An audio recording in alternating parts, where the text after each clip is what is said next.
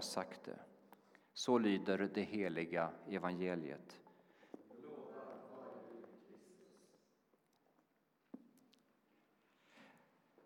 Jesus talar i dagens evangelium, det är väldigt högt, tycker du inte det? Eller det jag som hör min röst i huvudet kanske? Eh, om att han ska sända sanningens ande. Och de senaste åren, och inte minst under de här fastandakterna jag hade, så har jag betonat just detta att Andens roll är att föra oss till sanningens punkt. Alltså en plats och en situation där vi tar bort våra skygglappar, omslutna av Guds nåd och kärlek och barmhärtighet, kan släppa allting och säga som det är, visa oss som vi egentligen är. Och den resan kan vara ganska smärtsam, för vi är väldigt duktiga på att bedra oss själva och inte vilja se hur det egentligen står till. Men att släppa garden och utan försvar eller att hänvisa till förmildrande omständigheter, bara stå där vid sanningens punkt. Och det tror jag är en viktig resa för oss alla att göra och en resa som nog aldrig tar slut under det här jordelivet. Sanning i det bibliska språket handlar bland annat om att dra undan ett skynke som döljer det som finns under. Alltså om jag tänker så här, det här är lögn. Det här är sanning, nu ser vi hur det ser ut. Att uppenbara hur verkligheten egentligen är under alla lager som vi lagt på. Och idag så vill jag lyfta fram Andens verk att föra oss till sanningen, men kanske inte utifrån den här tidigare eh, betoningen, utan en uppenbarelse som kanske ibland är lite svårare för oss att ta till oss. Ibland kan det vara enkelt att säga jag är usel, fattig, syndig människa. Men en sanning som vi har svårare att bejaka, tro på och orientera våra liv efter. För vi har ju lätt att bli modfällda, vi har lätt att bli inkrökta i oss själva. Vi är hjärntvättade av samtidens berättelser och våra, inte minst våra egna erfarenheter. Så därför behöver vi just att Hjälparen kommer till oss och uppenbarar sanningen. Och vad är då sanningen utifrån dagens texter?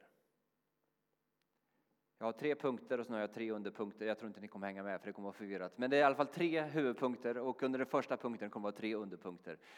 Och den första punkten är detta, vad anden, hjälparen, vill uppenbara för oss. Det är nämligen detta, vi är Guds barn.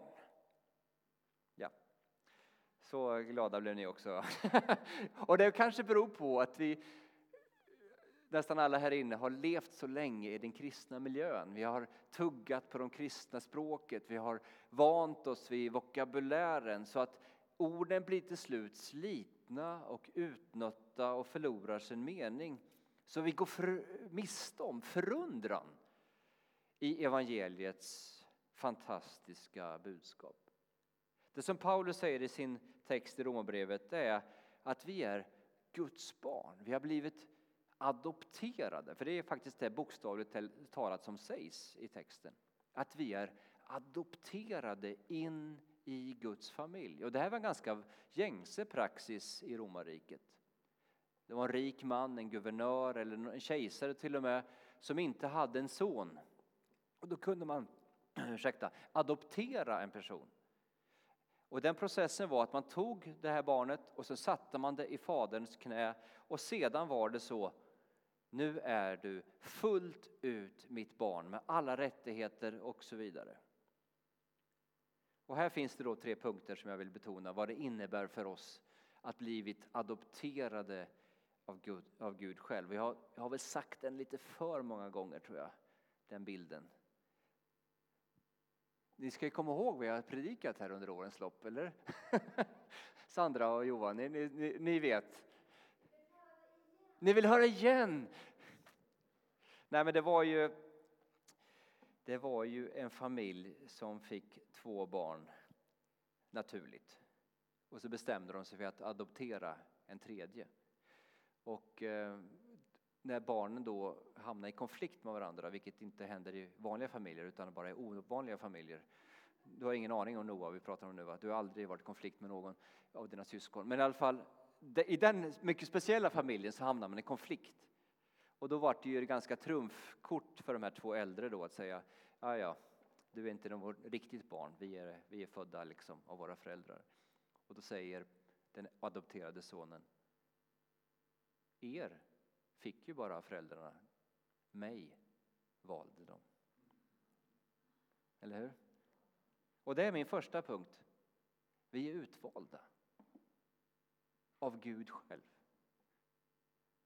Alltså det är inget som, som vi har tagit beslut om eller haft kontroll över, utan Gud har aktivt valt oss. Meditera över det. Alltså ibland när man går på loppis så kan man säga en fyndlåda, man har ingen aning vad som finns i den, men en 15 spänn så får man ta den lådan så får man öppna och så märker man att det var massor med skit, men det kanske fanns något lite spännande i den. Ibland kanske vi har den föreställningen att Gud har frälst världen, Gud har frälst oss och så fick han ta Kalle också, men alltså, du vet va. Men han fick ju ändå Annette, så det var ju ändå trumf på hand liksom. Nej, Gud har aktivt valt oss. Eftersom jag är sportintresserad så är det ju så när det handlar om landslag eller vilket lag det handlar om så finns det ju extremt många experter som sitter hemma i tv-soffan och tycker hur kunde han välja honom som vänsterforward eller back eller vad det nu är för position. Men det är faktiskt tränaren som har valt. Och det är tränaren som får kritiken för att han spelar Andreas Granqvist i EM-laget fast han är för, för, för detta datumet har passerat så länge sedan. Men så är det. Gud har utvalt dig. Gud har bestämt att dig, att du ska vara en del i hans familj, i hans lag. Och det får vi vila i. När vi tycker att vi inte platsar, när vi tycker att vi inte levererar, när vi tycker att kritiken kommer så kan vi vila, det, vila vår livstyngd i det. Att faktiskt är det Gud som har valt och adopterat oss och ville ha oss. Och för det andra underpunkten då så innebär detta att vår relation till Gud inte längre är slavens utan barnets relation till sin far. Versen innan som vi inte läste i Romarbrevet så säger det, ni har inte fått fruktans ande, slavens ande, utan ni har fått barnaskapets ande som gör att den kan ropa Abba, Fader. Vi behöver inte längre leva under fruktan. Och det här måste vi ta till oss. Vi är inte anställda. Vi är barn. Men många av oss lever som vi är anställda. Alltså jag är anställd på Ikea. Alltså jag har en väldigt skön relation med, med mina kollegor och mina chefer. Men alltså, jag måste leverera. Jag kan inte ta med mig en billig bokhylla hem bara utan att betala. Alltså då får jag sparken. Alltså det finns någonting som handlar om lagar och regler och prestationer och, och utvecklingssamtal. Och det är ofta så som vi trots allt börjar relatera till Gud. Jag är anställd. Jag ska leverera.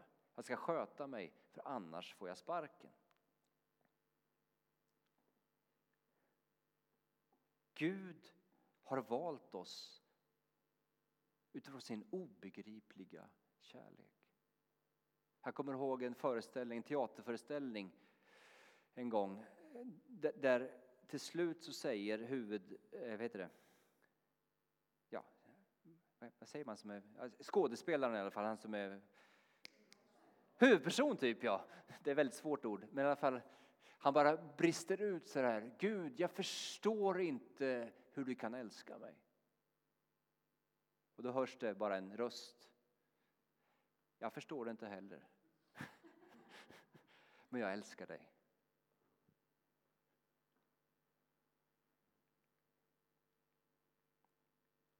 En obegriplig kärlek. Och jag har läst många sådana, det har ni säkert också gjort, när man har läst om kanske någon kriminell som har begått ett mord eller en våldtäkt eller vad det nu är, så intervjuar man mamman. Och de säger, jag, står, jag kan inte försvara den har gjort. Jag avskyr och jag är så ledsen för offren som har varit utsatta för min sons eh, övergrepp.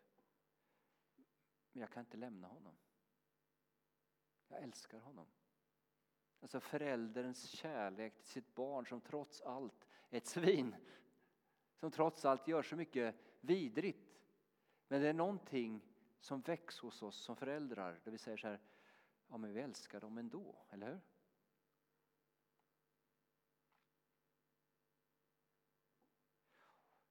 Och Gud har ett sådant hjärta för oss. I Hoseas, Hoseas bok kapitel 11 så talar Gud till sitt folk och han säger så här. Hur skulle jag kunna släppa dig Efraim? Överge dig Israel, göra med dig som Adma och behandla dig som Sevojim. Mitt hjärta är i uppror.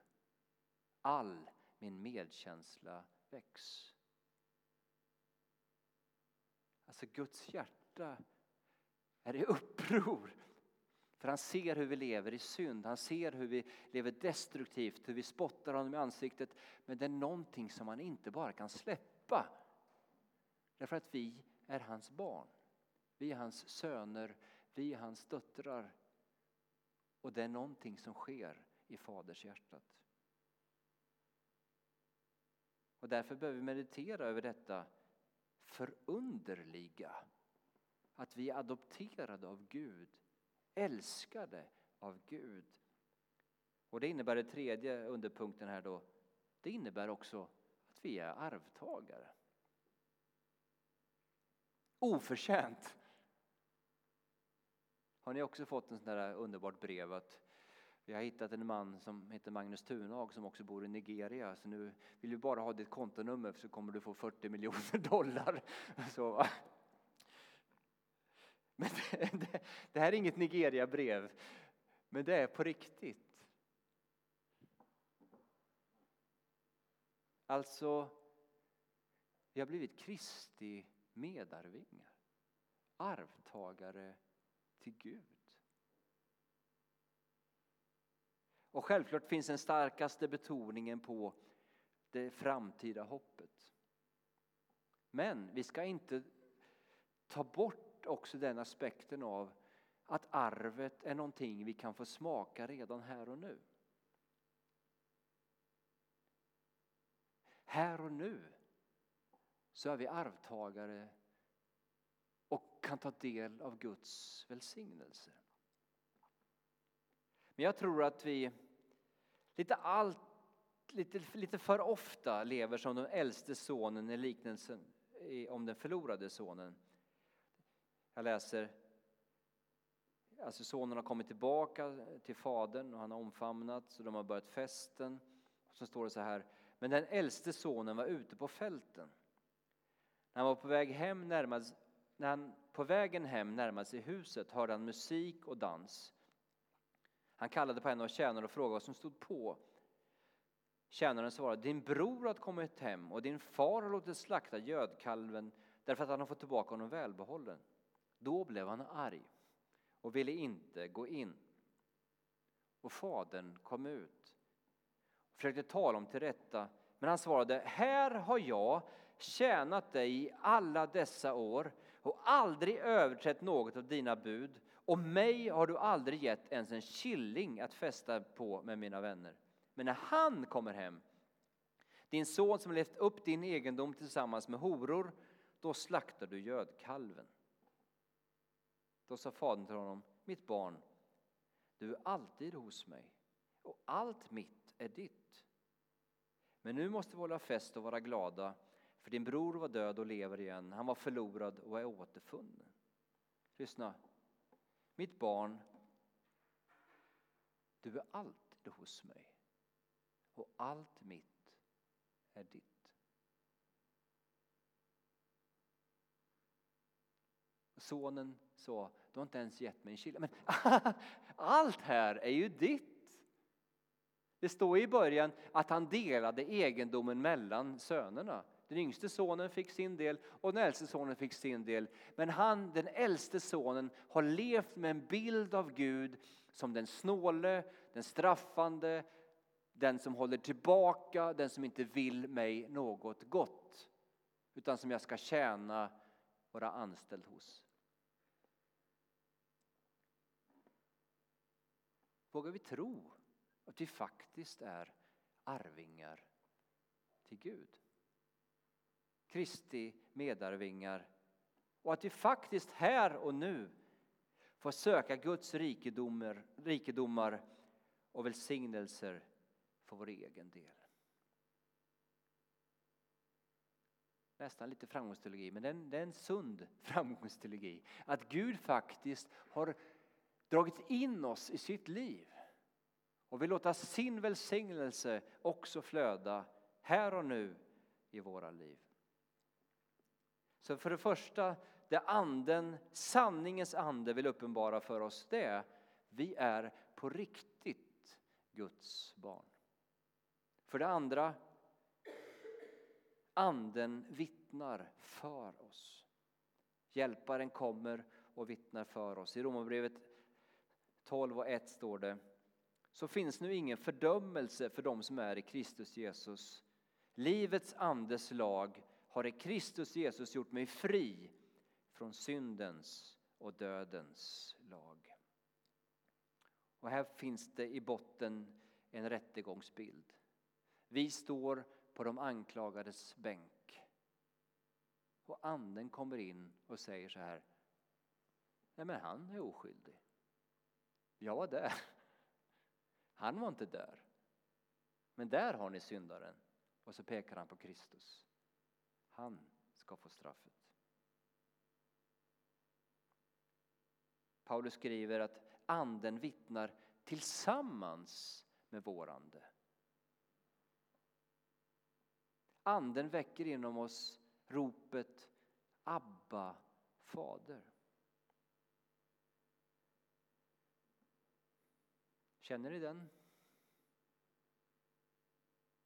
Jag tror att tyvärr så är den tonen många gånger nedtystad i vår själ på grund av allt annat brus som genomströmmar i vårt inre. Men min erfarenhet är att när man blir stilla så märker man att på djupet så finns längtan, så finns ropet, så finns sången. Alltså att vi ibland bara känner den här desperationen efter att Gud borde vara mer närvarande i mitt liv. Varför är det som det är? Det är anden som ropar inom oss. Men det finns vissa platser där sången och tonen ljuder starkare. Och det är bland annat här, i gudstjänsten. Där man kan komma, som jag har jobbat hela dagen, och så kommer man och så bara märker man det finns en sång. Inte bara den sången från Klasse och Ragnhild, utan en sång och en ton som ljuder. Och därför är det så viktigt att vi finns i gudstjänstens liturgi. Så anden vittnar tillsammans med vår ande. Så låt oss ta tillfället i akt att också då och då bli stilla och lyssna. Men det är inte bara så att vi är utlämnade till vårt inre rop. För det finns där, kommer och går, starkare vissa tider, svagare andra tider. Men anden vittnar också på ett sätt som förankrar oss i vårt barnaskap. Och I första Johannesbrev kapitel 5 står det så här. Jesus är den som kom genom vatten och blod. Inte bara genom vattnet, utan genom vattnet och blodet. Och anden är den som vittnar, eftersom anden är sanningen. De är tre som vittnar. Anden, vattnet och blodet. Och dessa tre är eniga. Jag gillar det. De säger samma sak. Alltså på grund av vår svaghets skull, om vi bara vore utlämnade till att bli stilla och lyssna till ropet inom oss så kanske vi skulle förtvivla efter ett tag. Men nu har Gud vittnat genom anden, blodet och vattnet. Vad är det för någonting? När blev vi adopterade? Genom dopet, genom vattnet. I detta så tog Gud oss, satte oss i sitt knä och sa detta är min älskade son.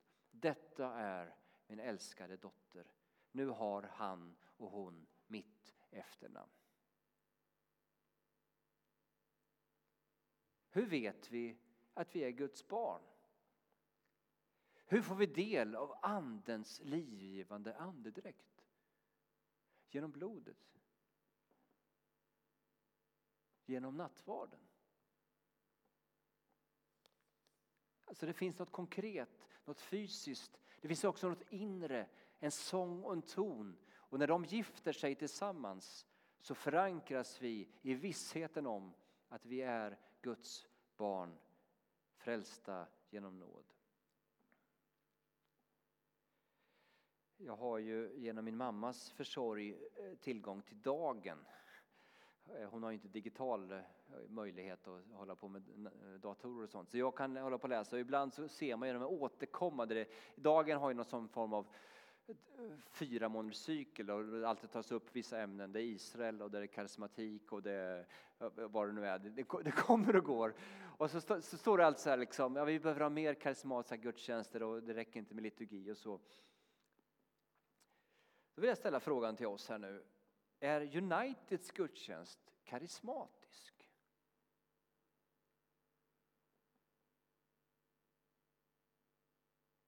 I allra högsta grad vill jag säga. Vad kan vara mer karismatiskt än epiklesen? Är ni med? Nej, nu får ni gå i sån här, vad heter det, skola på olika... Epiklesen är nedkallandet av anden under nattvardsfirandet. När jag säger vi bär fram bröd och vin, gåvor av jordens frukt och människors arbete som vi bär fram inför dig. Och så säger vi kom heliga ande. Och så kommer den helige ande och förvandlar det som vi har burit fram till sitt eget liv. Varje söndag. Vilket mirakel! Hallå? Är det karismatiskt? Amen!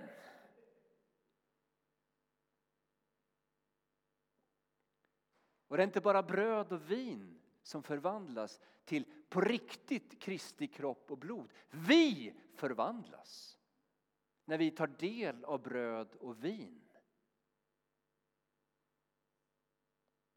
Och sen kan det vara profetia och sen kan det vara ingivelser. Men det är en karismatisk gudstjänst i allra högsta grad. Och inte nog med det. När vi förenas i lovsång så förenas vi med hela den himmelska härskaran. Med alla de som gått före. Med änglarna. Och tiden upphör och vi träder in i evigheten. Förklara det. Är det karismatiskt? Amen. Så vi förvandlas genom nattvarden. Vi påminns om vårt barnaskap genom dopet.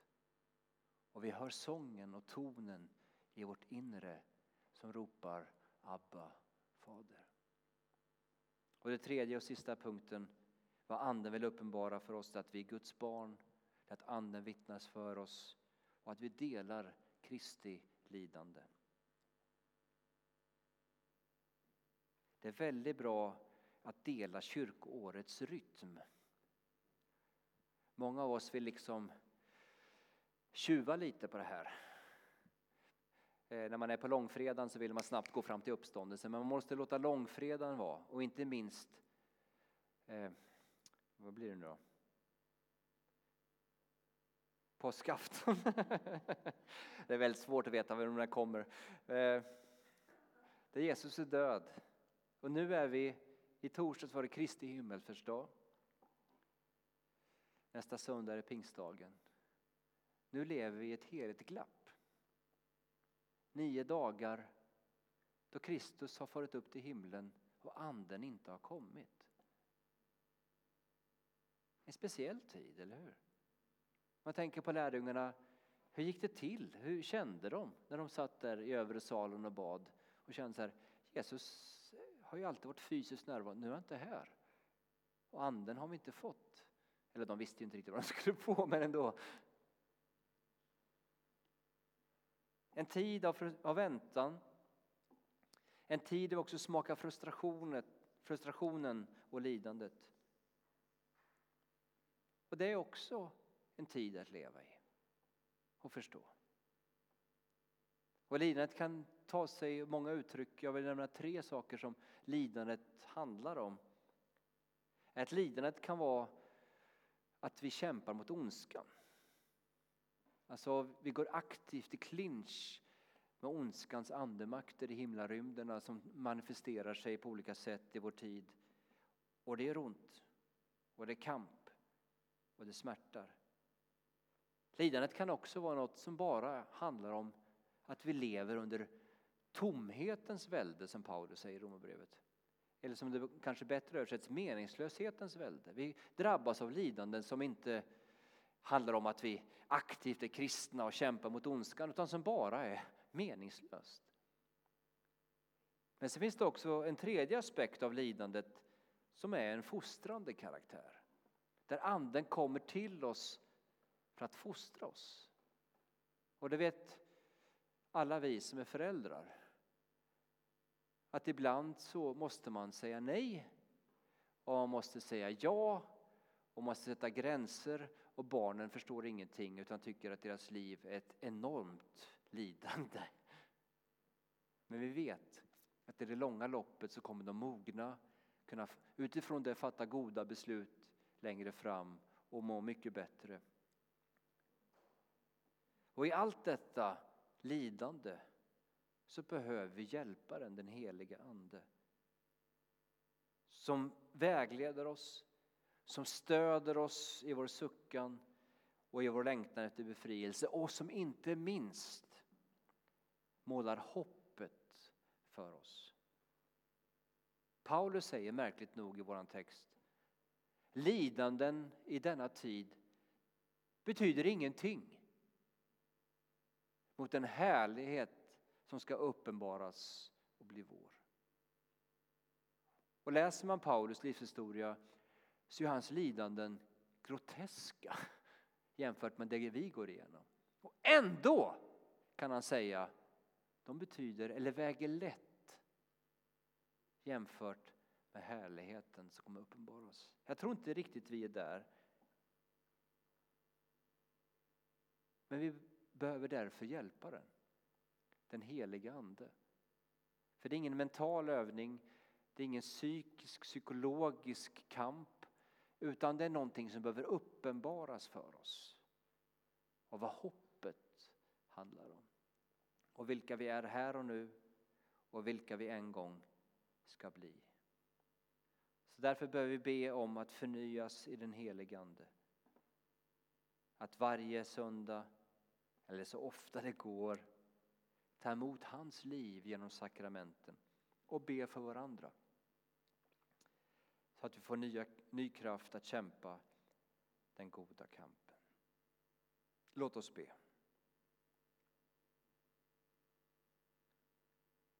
Kom heligande och öppna våra hjärtan och våra ögon för det barnaskap vi har hos Gud.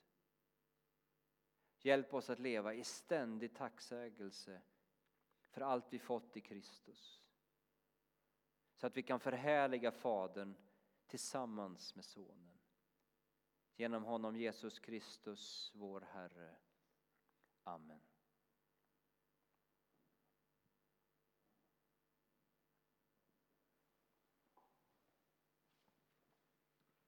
Varsågod och stå upp så ska vi stämma in i kyrkans bekännelse.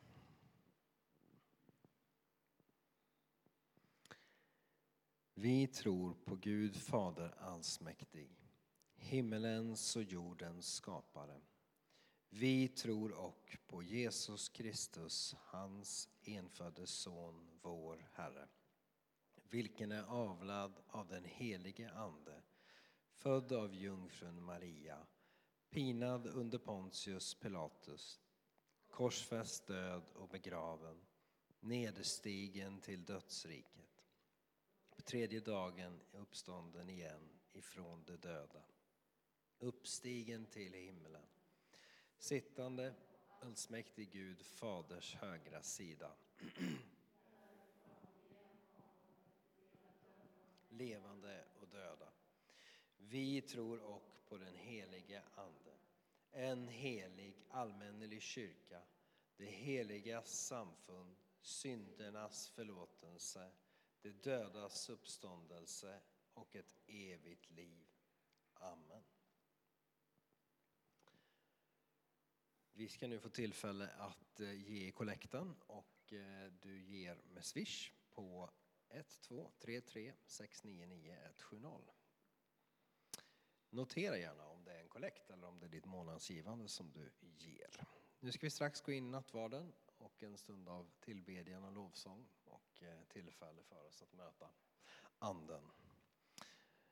Välkommen upp.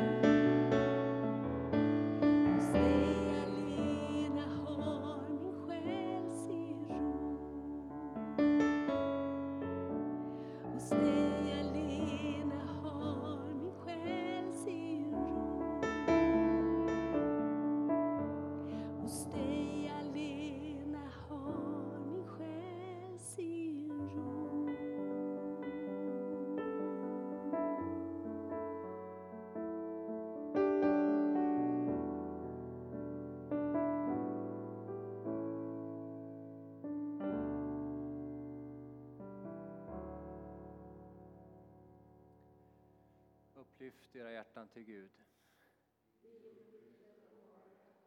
Låt oss tacka Gud, vår Herre. Ja, sannerligen, du är ensam är värd vårt lov. Allsmäktige Fader, helige Gud. Dig vill vi prisa och välsigna genom Jesus Kristus, vår Herre. Honom har du upphöjt till din högra sida. Genom honom sänder du din Ande som tröstar och leder och bevarar oss som dina barn. I honom ska alla folk och tungomål förhärliga ditt namn. Därför vill vi med dina trogna i alla tider och med hela den himmelska härskaran prisa ditt namn och tillbedjande sjunga.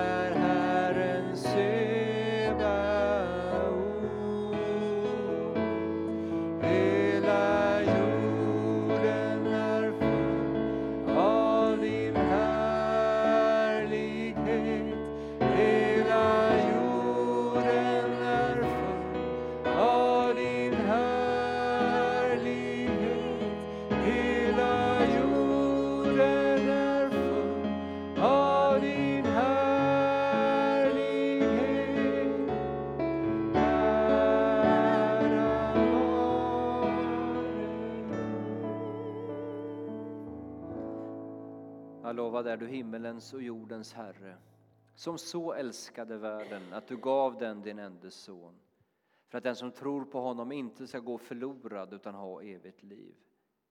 Vi tackar dig för den frälsning du berett oss genom Jesus Kristus. Sänd din Ande nu in i våra hjärtan och tänd hos oss en levande tro. Helga genom din Ande detta bröd, detta vin, gåvor av jordens frukt och människors arbete som vi bär fram inför dig.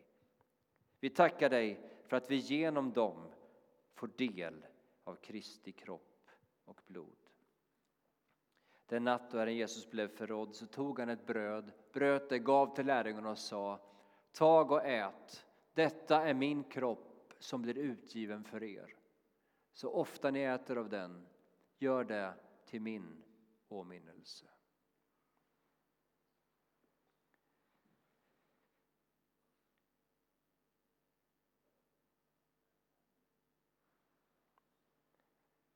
På samma sätt tog Jesus bägaren efter måltiden, tackade, gav till lärjungarna och sa Drick av den alla, denna bägare, det nya förbundet genom mitt blod som blir utgjutet för er och för de många till syndernas förlåtelse. Så ofta ni dricker av den, gör det till min åminnelse.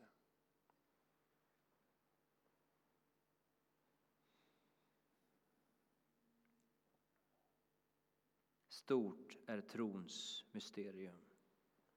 Din död förkunnar vi, Herre. Din uppståndelse bekänner vi till dess du kommer åter i Herren. Helige Fader, vi firar denna måltid till åminnelse av din Sons lidande och död, uppståndelse och himmelsfärd. Av livets bröd och välsignelsens bägare ger du oss att äta och dricka intill den dag då du kommer åter i härlighet.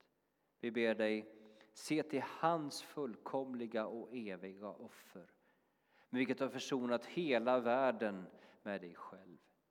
Låt oss alla genom den helige Ande förenas till en enda kropp och fullkomnas till ett levande offer i Kristus. För genom honom och med honom och i honom tillhör dig Gud Fader allsmäktig i Andens enhet all ära och härlighet i evigheters evighet. Amen. Och i väntan på hans återkomst till härlighet så fullbordar vi vår lovsång med Herrens bön. Vår Fader, du som är i himlen. Låt ditt namn bli helgat. Låt ditt rike komma. Låt din vilja ske på jorden så som i himlen. Ge oss idag det bröd vi behöver och förlåt oss våra skulder liksom vi har förlåtit dem som står i skuld till oss. Och utsätt oss inte för prövning utan rädda oss från det onda. Ditt är riket, din är makten och äran i evighet. Amen. Bägaren som vi välsignar ger oss gemenskap med Kristi blod. Och brödet som vi bryter ger oss en delaktighet av Kristi kropp. Så är vi fastän många, en enda kropp, ty alla får vi del av ett och samma namn.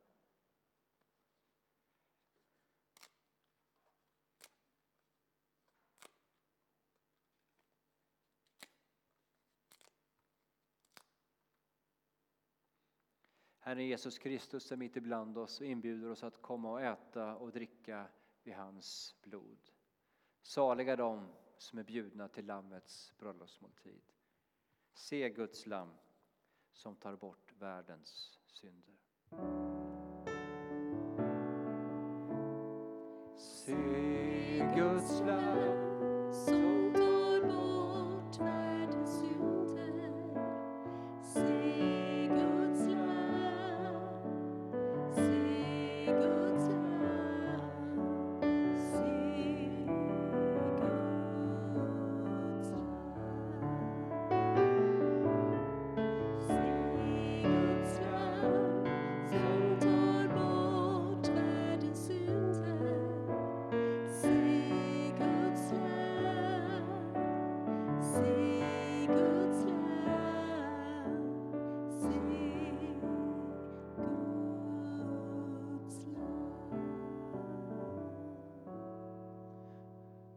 Välkomna fram. Ni har också möjlighet att tända ljus där nere, lägga sten eh, vid ikonen och uttrycka er bön och längtan inför Herren. Så välkomna, allt står färdigt.